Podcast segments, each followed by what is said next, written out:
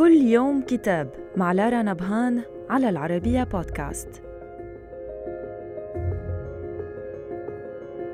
نتناول اليوم كتاب الشرطة العربية الإسلامية في عصرها الذهبي العصر العباسي الأول. من تأليف الدكتور حسام أحمد عبد الظاهر.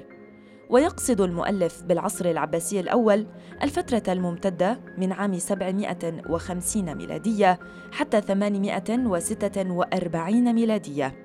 ودفعه لدراسة هذا الموضوع ما للشرطة من مكانة كبيرة بوصفها أحد نظم الحكم الرئيسية في تلك الفترة.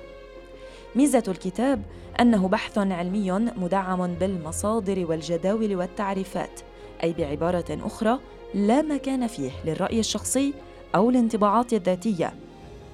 قد يثير الكتاب الجدل بفصوله الستة ابتداء من العنوان الذي بدأ إشكاليا إلى حد ما. فأول ما يتبادر إلى الذهن تساؤل بديهي ما الأسس العلمية والمعايير البحثية الحاسمة التي على أساسها وصف هذا العصر بأنه ذهبي؟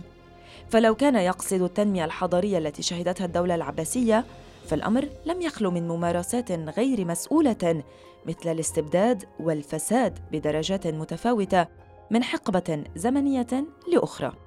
أما لو كان يقصد بلوغ جهاز الشرطة درجة عالية من التنظيم والهيكلة فكيف نتغاضى عن ممارسات دموية قمعية تتضمن الاغتيالات السياسية تورط فيها هذا الجهاز وتطرق إليها المؤلف نفسه؟ صدر الكتاب عن الهيئة المصرية العامة للكتاب.